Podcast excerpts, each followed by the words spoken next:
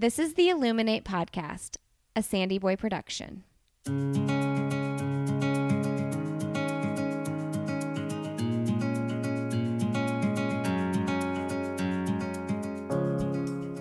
Each week on the Illuminate Podcast, the hosts will bring you insightful conversations and stories of people who are illuminating their own lives through their business, work, community, family, and world.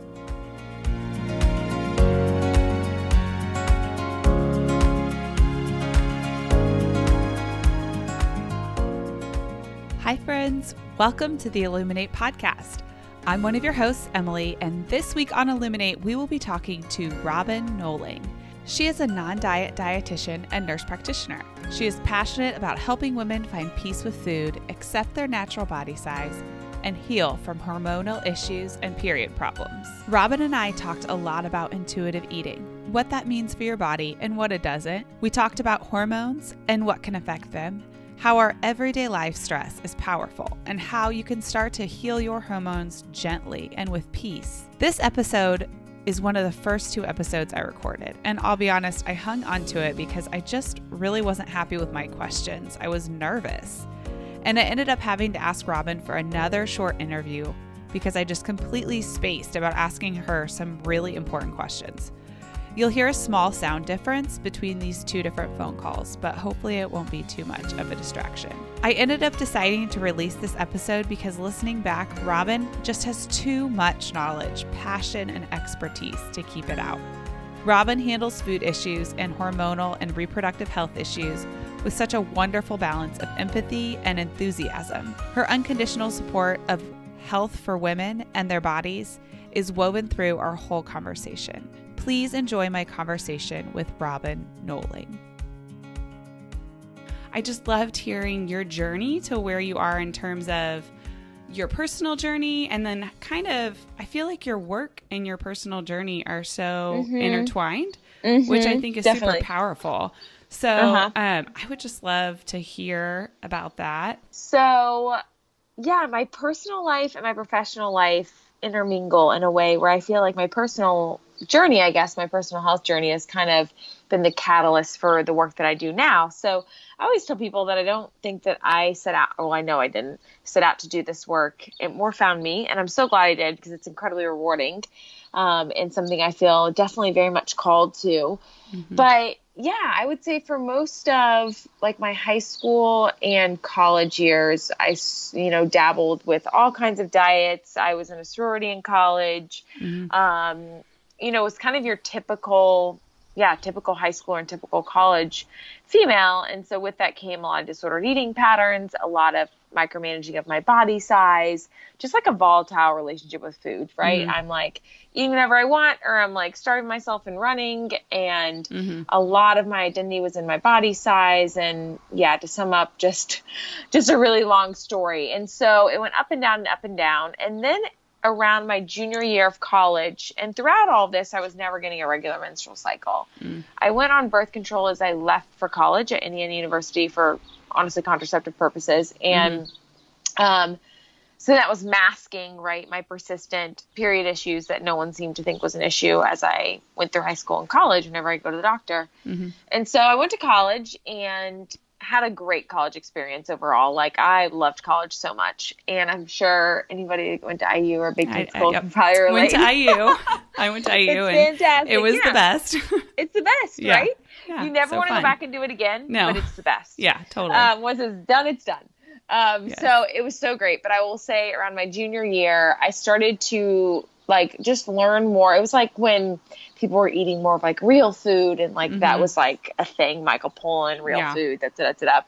So I got really interested in that, and then went off to do my dietetic internship in Charlottesville, Virginia, and was still very much, even though I was eating much more and like actually nourishing my body with like real food and um, like eating to hunger and fullness and not just on this like roller coaster of like diet whiplash all the time. I was still very much like reliant on exercise and very much concerned with my body size. And so it didn't really get better. It did in some ways, in other ways it didn't. And again, I still was not menstruating um, regularly. I was on birth control still. So when I was 24, I decided I had started working alongside two medical doctors, like Western trained MDs, at more of a functional integrative health clinic. After my internship, I had gotten hired as a dietitian. And because it was like more of this functional integrative clinic, the dietitian does play a pretty central role. And so mm-hmm. the three of us were kind of this healthcare team.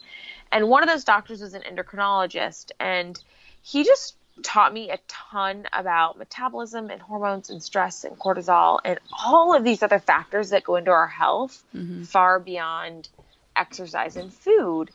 And I had never really even heard this before. I'd, you know, been through uh, my di- dietetics training, but I certainly wasn't like a med student or anything. So all the pathophysiology was new to me. But even nutrition and the way he was looking at it and metabolism, all these things were totally new to me. Mm-hmm. So I was like totally captivated by all this. Wanted to learn as much as I could. Um, was still very much really just naive and young and all kinds of stuff that you are when you're 23. Mm-hmm. And um and so that's what really got me interested in being like, okay, this whole non-period thing can't be can't be normal. Hmm, like this is yeah. not normal. Yeah. So that what that's what kind of put me down this rabbit hole. I was seeing some specialists and nobody had an answer for me. I had a reproductive endocrinologist tell me exercise was not the cause of my missing period. There was no reason I should stop running when I asked her hmm. about it. And that to me was just weird. And so fast forward just a lot of research later, I began trying to heal myself basically. Yeah. And at that same time, I was like writing a lot about this and blogging about it. And I had this blog I was starting. Instagram was like just starting. It was like just this new thing. Mm-hmm. And um, that kind of just naturally attracted an audience that women who were struggling with disordered eating, dieting, maybe a full blown eating disorder, like that was the audience I began to attract. And so actually, the people that were reading my stuff were people with similar stories to my own. And so, yeah, I went on to thankfully recover from a hypothalamic amenorrhea. And for those who are listening who are like, what a, what a, what a, is that? Mm-hmm. It's essentially when you lose your period due to lifestyle factors, okay. nutrition, stress, too much exercise, weight loss. Um, and so it's actually quite, I don't want to say common because I actually don't know the statistics off the top of my head, but more common than we might think. Mm-hmm. Um, and so, yeah, that's what kind of really ignited this passion for me around hormonal health and women's health and kind of the intersection of eating disorders, disordered eating, hormonal health, and like women's reproductive health issues, and all how all this stuff interplays with each other, I just became fascinated with. And so that's kind of where my work has kind of evolved to. I I went back to school shortly after becoming a dietitian. I think I worked for about two years and then felt really stunted in my scope of practice. And so I went back to become a nurse practitioner. Um, through like a longer process. Obviously, I had to get a BSN and then an MSN. Wow. And then I've kind of combined the nutrition world and the nursing world to what I do now. I think that's so cool. I feel like, like you said, it, it is. It seems so obvious that it's your calling. It mm-hmm. just so so naturally worked that way. I mean, obviously, you worked really hard and learned so many things, but the passion was there, and that's so awesome. I'm, yeah. I'm really thankful that you're in this space and speaking these things because uh, I think there's so much confusion, um, and I don't I don't even think I realized I was confused until I was confused. I don't know how to explain that. like I, I didn't realize yeah. there was another option or that there was like a different way to view uh, your eating or your health outside of I don't know the wellness type um, yeah traditional lens. wellness culture. Yeah, yeah, yeah, um, yeah. Well, you don't know what you don't know, right? Right, right, right. And it kind of mm-hmm. blew my mind, honestly. I was like, mm-hmm. oh, wow, like this is so interesting. So, I guess for our audience, would you explain and introduce what is intuitive eating and how does that have to do with hormones um, and what mm-hmm. you were mm-hmm. talking about with women's health and their hormones? Yeah, that's a great question. So, for really simplicity's sake, I like to think of intuitive eating. And for those people who have never been even been exposed to this term, it is 100% not a way to lose weight. I tell people three things can happen when you start on the intuitive eating journey it's your weight can shift up, shift down, or stay the same. But I know kind of it's gotten twisted in the mm-hmm. social media world and wellness culture to be a way to lose weight without mm-hmm. dieting, and that's 100% not what intuitive eating is. So I feel like I always have to preface it with that. But I like to think of intuitive eating as bridging together mind knowledge and body knowledge. Mm. So I think of it as your body really should be driving the show. Like think of it like the pilot right? So you're you become what, what what typically happens is that we have all these external factors, culture, the media, all that, who give it who who send us a lot of messaging on what we should be eating, which really disrupts kind of this innate ability and this innate attunement that mm-hmm. we were born with. So, yeah. because we're born into this world that teaches us from a very small age our body size is a container of our worth mm-hmm. and teaches us this very narrow view of health, it makes complete sense that that natural attunement gets totally disrupted. So, intuitive eating is really learning the skill of that again. Uh, a skill that we knew from the beginning, but then gets disrupted. So, really, our body kind of drives the show, and it's really listening to our body cues in terms of determining how much to eat, what to eat, when to eat. But really, it's also your mind coming in and really having just some sound nutrition knowledge because sometimes our body will have confusing signals, right? We might be mm-hmm. stressed, we might be overly tired, we might have GI issues, we mm-hmm. might have you know, a chronic illness that has a therapeutically indicated diet. Mm-hmm. I mean, all kinds of things that can disrupt and make our body signals confusing. And that's when your mind can come in and can assist I kind of think of the mind as the co-pilot in making decisions that are still nourishing um, and good for your body. So it's it's I like to think of it, it's a little bit more complex than just eat when you're hungry and stop when you're full because okay. there's so many other reasons we eat. We right. eat for pleasure and enjoyment and emotional health and all kinds of things. And there are going to be times when we actually have to use a little bit more of that mind knowledge because our body knowledge is totally confusing. That's so helpful to me because even just that was literally one of my biggest questions mm-hmm. because I have kids and they mm-hmm. are very different. And mm-hmm. um, even my husband, um, the way that I mm-hmm. just can see the way that people choose to eat and what they eat is very different. What prompts them to eat or what prompts them not to eat. And um, I know that personally, I'm usually the person that just eats for all the reasons. And uh-huh.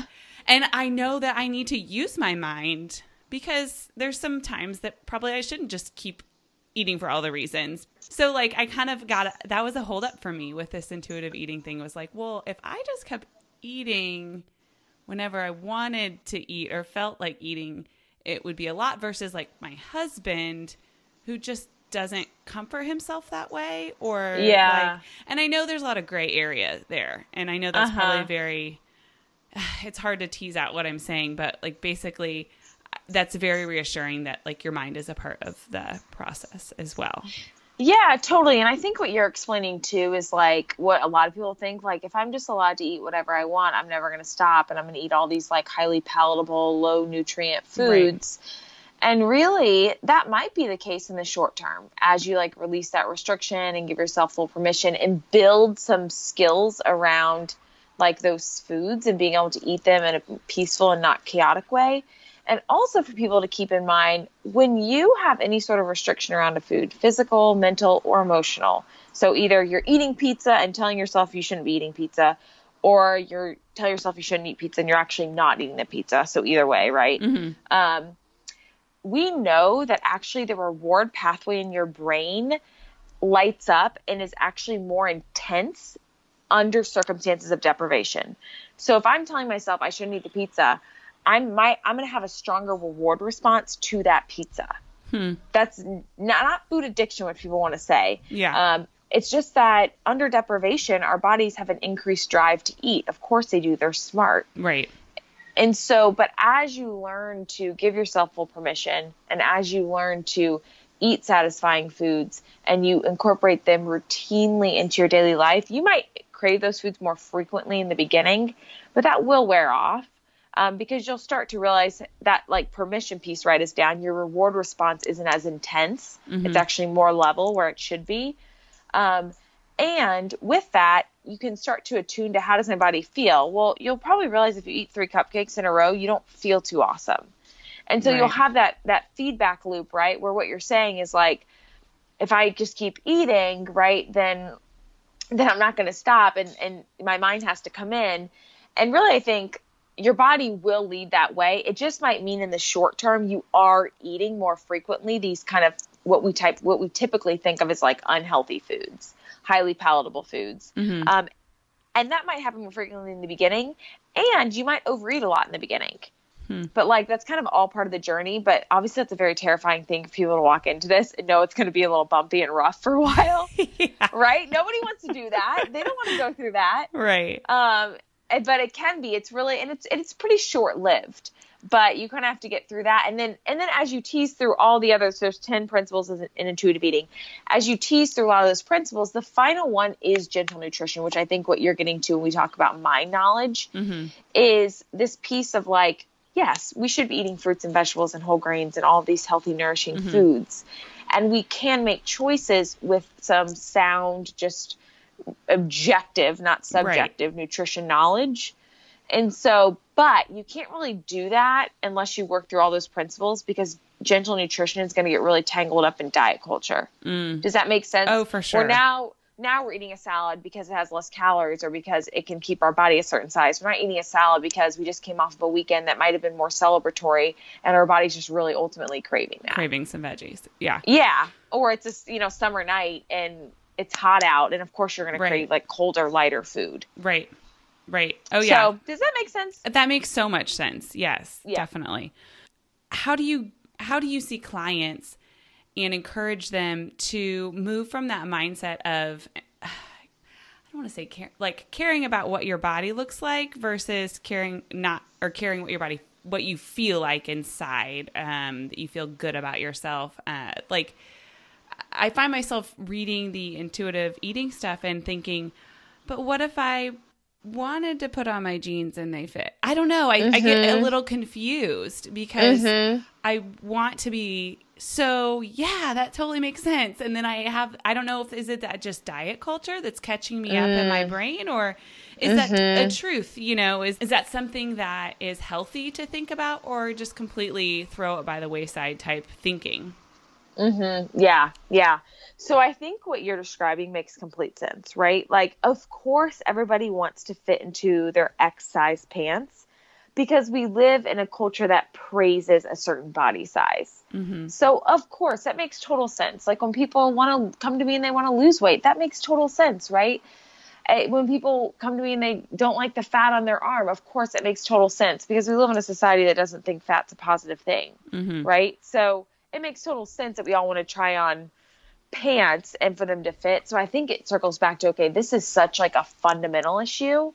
Um, that it then makes the question of like, okay, what like ultimately like what do you value, right? Like because people will say, well, I want to fit in my pants, and then we kind of get down to it, and they ultimately want to feel good. Okay, well, Right. feeling good and fitting in your pants are two totally different things. Mm-hmm.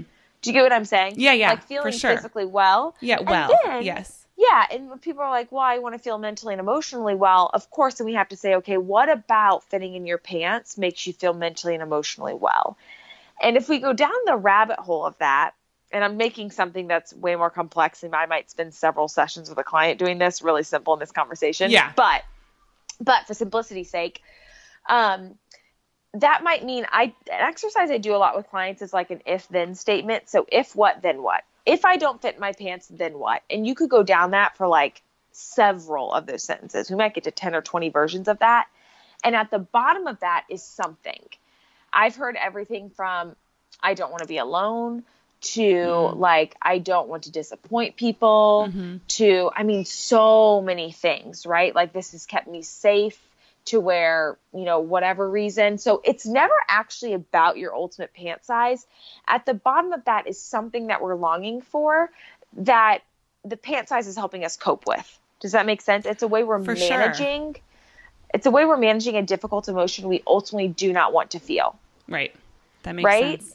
So for me personally, it was like I want to be this certain size so that way I can feel I won't feel insecure. Mm-hmm. Right? And then we have to say, okay, well, what if you felt insecure then what? And you go down all of that rabbit hole and then we can start to think about, okay, this isn't actually about your pant size. This is about not wanting to feel insecure. And how do we help you not feel insecure? So that way you can come up with some healthier ways to manage that versus micromanaging your body size. Right. Does that make sense? Yeah, for sure. For sure. It seems so um, holistic and, for a lack of a better term, real. Like it's Yeah. to the point. It's very much to your heart um, instead of to the outside. Um, Yeah, that sounds that's very challenging yeah, for totally. Everybody. But here's the thing. Yeah. yeah, but here's the thing. Me telling somebody that is not as sexy as a diet or a protocol or yeah. clean eating. Yeah. It is painful. Yeah. It is messy. It is non-linear. It is very gray. It's very uncertain. Right? Like who wants to go down that road when you can just like do XYZ and fit into your pants and go on with your life and not feel difficult emotion? Mm-hmm. So I'm not a therapist. I don't function as a therapist, but a lot of the stuff that comes up in sessions that's what almost all my clients are working in conjunction with a therapist. With a therapist. That yeah, so much a sense. therapeutic issue, right? Yeah. Food is so emotional. Like you mentioned, um, you soothing with food and your husband not. Mm-hmm. I think for I would never want to say men don't soothe with food because they can, but I think Yeah. women are more apt to soothe with food. Mhm. And like food can be one way we soothe ourselves. We just don't want it to be the only way we soothe ourselves. Right. Um, so I think that it is food is emotional and it's so complex. There's so much underneath that one thing. So I think kind of to circle back to your question of like, is that truth that I want to fit my pants? Is this diet culture? I think it certainly is diet culture that Mhm. that has made that be a feel good thing where we find our identity in those sorts of things.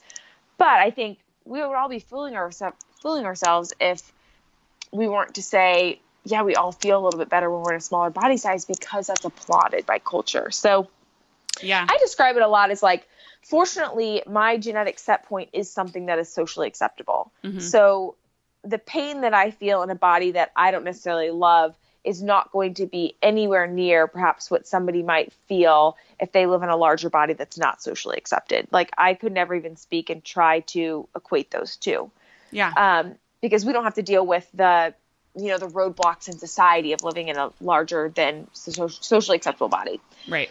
but i describe this a lot like do i aesthetically prefer my body back when it was in college sure yeah because we live in a culture that says yes that is fantastic right Right. but i am in no way shape or form ever willing to engage in behaviors to get it that way Yeah. that doesn't matter to me. That's not in line with my values. I literally don't care. You couldn't pay me three million trillion dollars to go do that. yeah. And so I think explaining that to people that yes, we can we can desire to look aesthetically different, um, and that's probably very normal. I think that's pretty normal. Yeah. Um, that doesn't like overtake my thoughts ever. Like I never Mhm. think about it anymore because I'm pretty far removed from that. But it's more of like, can we come to a place where we can just appreciate and take care of our body as we've been given it, so we can actually invest energy into things that are more meaningful and that are in line with our values. yes. I think that this is the last thing I wanted to comment about. I'm blabbering. Sorry. No, no. I this Yeah. I just felt like intuitive eating lines up so well with um your value like not your values but with one's values like you have to know your values it seems like to be able to go Mhm. down that path Yes. and yeah. and you have to know um knowing that your energy is going to be more put towards your values and not towards some silly i don't know containers you're supposed to be eating or what your next meal is or what time your next meal Mhm. is but Mhm. um how you can love your children better or how you can love your spouse more or how you can serve your community or you know it, it takes up brain space to Yeah. think of food stuff Yes. um and yes. i think i really see how intuitive eating lines up with being able to serve others and be present in yourself more if you're Yeah. at peace with all of those things Totally. Think really about how much, yeah, brain space you ultimately have freed up. mm-hmm. You know, when you are when you're not thinking about food and exercise all the time. totally You know. so worth it and uh, it, it seems like if we could just remove that um, portion of instagram and Yeah. just the the diet culture in general just would free up so many people's brain spaces how much could be done in the world you know oh my goodness. Yes. If you think about things that are so much more meaningful to put our time Yes. and energy towards. yes It's crazy. yes a lot of your work has to do with helping women heal their hormones it seems like there's like a really big connection between your relationship with food how you move your body and your ho- hormones especially in regards to your cycle can you help me understand a little bit more about that Yeah. So you have kind of there's there's a few different um, axes. I think that's how you'd say it for plural, like A X I S axis. Um, I always will, my tongue will move too fast, and people will be like, "What is she saying?" So I'm saying axis, and I think the plural's axes. Yes. I think I was not an English major, and so you have a few of them, and the ones we're in particular we're going to talk about is your HPA axis. Um, Okay. Your hypothalamus connects to your pituitary, connects to your adrenal glands, and that is really your stress response. So it's like your fight or flight response. Mhm. And at the end of that, so basically it's a cascade of hormones that gets um, elicited under any sort of stress. This could be positive stress, like um, you know, going on vacation or getting a job promotion, getting married, Mhm. moving. Um, it could be really negative stress, um, or at least not happy stress, like um, a loved one passing away, or a divorce, or relationship tension, or financial issues. And it can also be something as trivial as like spilling coffee on your shirt or running late for work. And within that, some of these stressors too can be things like um, under eating. It can be things like restricting your food intake. It can be stressing around food, you Mhm. know, just the idea of is this healthy? Is this quote unquote clean enough? It could be um, exercise is can be a productive stressor, but if we have all kinds of other stress going on in our life, or if we're exercising because we're trying to micromanage our body size, or because we're anxious about something happening, like gaining weight or something like that, that's going to be a negative stressor. Poor sleep, and then um, of course all those perceived stressors that I named, you know, relational stuff, emotional stuff. Mhm. So any of those things, and of course it's on an exhaustive list, will actually like talk to your hypothalamus. Your hypothalamus hypothalamus will release a hormone. I'm not going to go through all that because it'll just confuse people. That talks to your pituitary gland in your brain, and then your pituitary gland releases things that swim downstream to your adrenal glands. And people have probably heard of your adrenal glands if they've like heard of the catchy phrase adrenal fatigue, Mhm. um, which is not an actual diagnosis we find in the literature, but people who have those symptoms, those are real symptoms. So I don't want to invalidate somebody's lived experience, but I say that in quotations, adrenal fatigue. Mhm. So you have your hypothalamus to your pituitary to your adrenal gland, and your adrenal glands secrete um, several hormones, but the main one we'll think about is cortisol, which is our main stress hormone. So think about that cortisol. It has a myriad of effects on the body and all kinds of different body systems.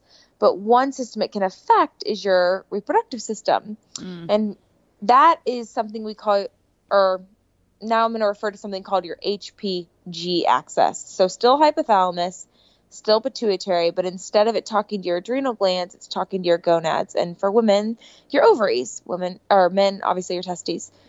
And so that cortisol that we had pooling around from all these stressors, if it is constantly elicited and there's no period of rest for your body to come back to homeostasis, that's when we run into problems.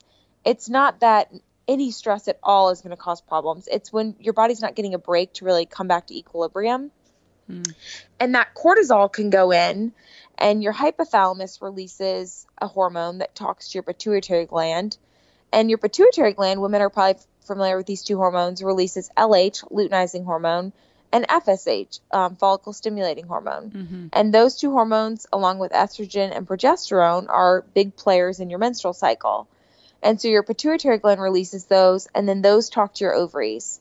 And your ovaries ultimately produce estrogen and also progesterone. And so cortisol actually, what happens when we have too much of this swimming around, it goes in and it interferes with this really synchronized hormonal cascade. And what can happen is you run into a lot of problems. Everything from, um, you know, not ovulating, um, not getting your period at all, meaning you never bleed, irregular cycles, heavy bleeding, um, painful, painful bleeding. I mean, all kinds of stuff. Um, and so the two, the main point I want to drive home here is the two interplay with each other. Mhm. Um, another axis is your thyroid, HPT, but we won't get into that right now. But those things really affect each other. And so when we think about your reproductive health, our reproductive system is actually really sensitive to environmental factors. Hmm. I can keep going, but I'll take a pause Yeah. so people can like take a deep breath. Yeah. Yeah. I think that that's so interesting. And also, I guess what my question is, you know, each person could have, is this true? I guess that each, per, each person's level of tolerate their body tolerating stress is different. No? Yes, that's Okay. I'm so glad you pointed that out. So there's also something another term called allostatic load, and it's basically the wear and tear in your body. Mm. And everybody has a different. I think of this as like a bucket, and everybody has a different size bucket. Mm-hmm. So what I can tolerate might be different than what you can tolerate. So some people can, you know, I'll take even like motherhood for example. Some people can have like five kids and they're all close in age and that doesn't like totally send them over the edge. Mm-hmm. For somebody else, it might be really difficult to manage one. Mm-hmm. Neither is good or bad. It just Right. is. That's like your own body's capacity, Mhm. whether that's going to grad school or living in a new city or kind of all these different kind of life changes that happen. Or, you know, I might be naming off just trivial first world things too. But the point is that everybody's capacity is different. So it's, it's very unhelpful to compare yourself and saying, well, if they can do it, I can, but maybe Mhm. not. Right? Maybe Right. they can, but you can't. But you Right. might be able to do something else that somebody else can't. Right. Right. That Yeah. makes sense.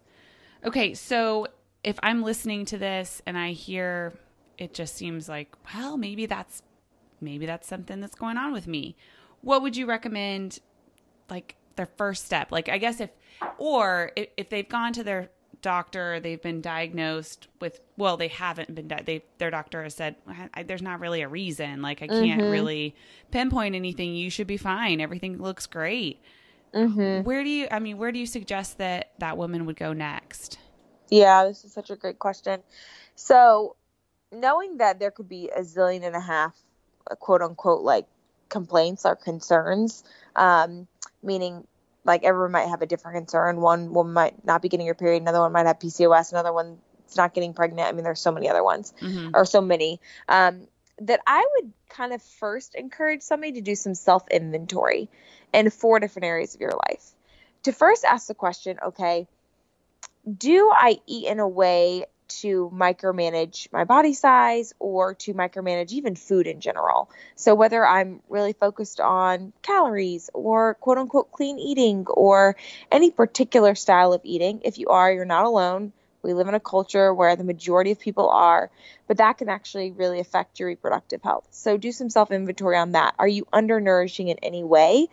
And what is your stress level, kind of rated on a scale of one to 10, around your relationship with food? Mm-hmm. So that's one area. Then go to exercise. Okay, do I exercise in order to micromanage my body size? Do I exercise to burn calories? And a good question to ask yourself is if calories didn't exist, would I still be doing the same amount of exercise? Mm.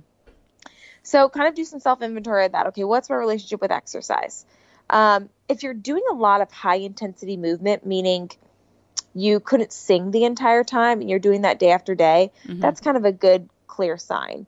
I mean, research shows that even as much or as little, I should say, of three hours of moderate intensity of exercise is enough to throw off our menstrual cycles. Wow. So do some self inventory there. Isn't that shocking? Mhm. Um, and also, you know, if you have a lot of other stress going on in your life and you're exercising on top of that, that might not actually be a productive stressor, Mm. right? That could be Yeah. just sending you over the edge. Or if you're not eating enough to support your physical activity. Mhm. So, nutrition and exercise, do some self inventory on that. Take a look at your sleep. Are you sleeping? Mhm. Um, that's, of course, a huge stressor. And then take a look at kind of your perceived stress.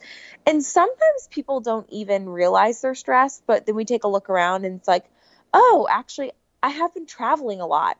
That might not be something where you feel like totally frazzled all day, but it's still a stressor. Mhm. So just kind of do some self inventory in your life then, and that can just be a good place to start. Um, before, like, I used to be told in nursing school all the time, like, don't go to college before you go to elementary school. Like, we don't need to think about, I'm not saying don't go to your doctor or anything, but like, make it super complicated with all these diagnostic tests and everything like that. Yeah. Um, let's just like get a good history and Yeah. like get some self inventory and start there. Um, and that can be a good place for you just to like gain some awareness. In terms of answers, um, I'll recommend a f- few fantastic books um, and some other resources. Um, there's a, two couple book a couple books. If you're not getting your period at all, a good book is No Period Now What um, by Nicola, Nicola Rinaldi, and she's a colleague of mine up here in Boston. She's fantastic. Okay. There's also a book that's like kind of like the fertility Bible. It's called Taking Charge of Your Fertility. If you Mhm. really want to do a good face dive, um, and then also I'll do kind of a um, a shameless plug. I have tons of free resources on um, my blog that you can go to. If you just search the reproductive health or hormone archives, there is like eight years of content free at your expense. Um, where I talk about this stuff all the time my social media. And if people are interested, um, I do have some online courses that can be helpful for people too. And that's, of course, a resource too. So everything from free to just the cost of a book to more like online support. Of course, we work with women one on one as well um, at reallifewomenshealth.com. And hopefully that kind of gives lots of people many resources. Um, and that's just a couple of books I recommend. There's, of course, probably more, but those are kind of my two go tos for people that, depending on your financial resources, hopefully that will be helpful. Awesome. Those sound like really good, hopeful, and doable first steps. Yes, yes, definitely. I always tell people, I'll stress this too. We typically want to go to food for like the fix of everything. Mm-hmm. And what happens is that we can actually create more stress in our lives. Hmm. And what we need to often be doing is just doing less. Hmm. So, you know? yeah, in your, this is just kind of like a curiosity question.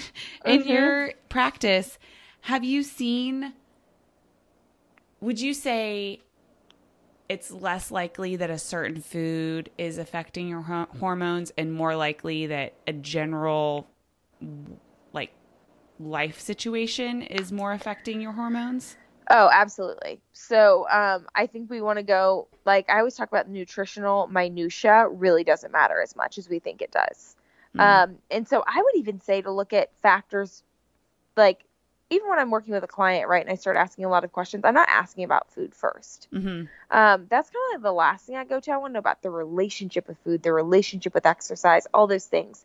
And then beyond that, looking at just the macronutrients, right? And people get plenty of protein.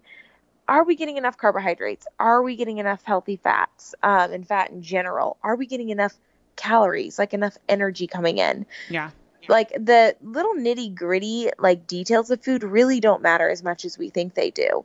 And this even goes beyond into like chronic disease and things like that. I mean it's even pretty clear in the research that stress in and of itself um, is really one of the main contributing factors to chronic disease. And we want to just pinpoint these little nitty gritty foods. And we're like totally missing the mark. Yeah. That's so, very interesting. Yeah, i would certainly say that. So i guess it leads to my last question would be how or I guess how would you like to see culture change in terms of eating and um, just living? I guess because it, it, it, seems yeah. like it's almost not just eating. I don't know. Um, it is just it is eating, but it te- it seems like that that affects how you live. I guess. Oh, totally. Think about how much it impacts. Oh man, I don't know if I'll ever see culture totally shift in my lifetime, but yeah, um, I think if just one more person and one more person and one more person doesn't feel like they have to live in bondage to food in their body, that's a that's you know a huge thing. Because think about it, if you're surrounded with a bunch of women who eat to satisfaction, eat to hunger and fullness, like honor their appetite, um, and enjoy their life outside of like food is celebrated mm-hmm. and just you know move in a way that's really like enjoyable. Like mm-hmm. i love to run. I love to exercise. All this all the things are good. Mm-hmm. um, and they do that things like think about if you were if you were surrounded by that all the time it probably it would be much more easier for you to engage in that same type of behavior. Yeah. Right? So the more people that change the more people there are that live that are living in contrast to diet culture that more people then are exposed to that and get glimpses of that, and that helps people give permission to themselves to do the same thing. Um, and so I think even if culture doesn't completely shift, I think that the more yeah, the more positive messaging we get on Instagram and those sorts of things, social media, I have a love hate relationship. Mm-hmm. You know, I mm-hmm. think it can move it move in the right direction. And I'm not actually answering your question right. I don't think, but um, no, you're but good. I think it it yeah. really just happened on a micro scale. Yeah. Because um, I think it can be really overwhelming to look at the big picture and especially like we mentioned at the very beginning, like wellness culture, which is like new the new diet culture. I feel like just in disguise, like yeah. anti-inflammatory foods and brain fog and all of these things. And I'm not saying that nutritious fruits and vegetables are bad things. Absolutely not. Like I have a deep appreciation for the therapeutic effect of food, but I just think that we simply cannot um, water down biology to be food and exercise. It's yeah. just so much more complex than that. Yeah. We don't even know almost all of biology. Mm-hmm. Like even the most brilliant scientists have such a micro understanding of human biology. So um so yeah, I think that there's a lot of work to do, but I think if we can just start like on the micro scale with just one woman and one woman and one woman, that can have like a, a domino effect.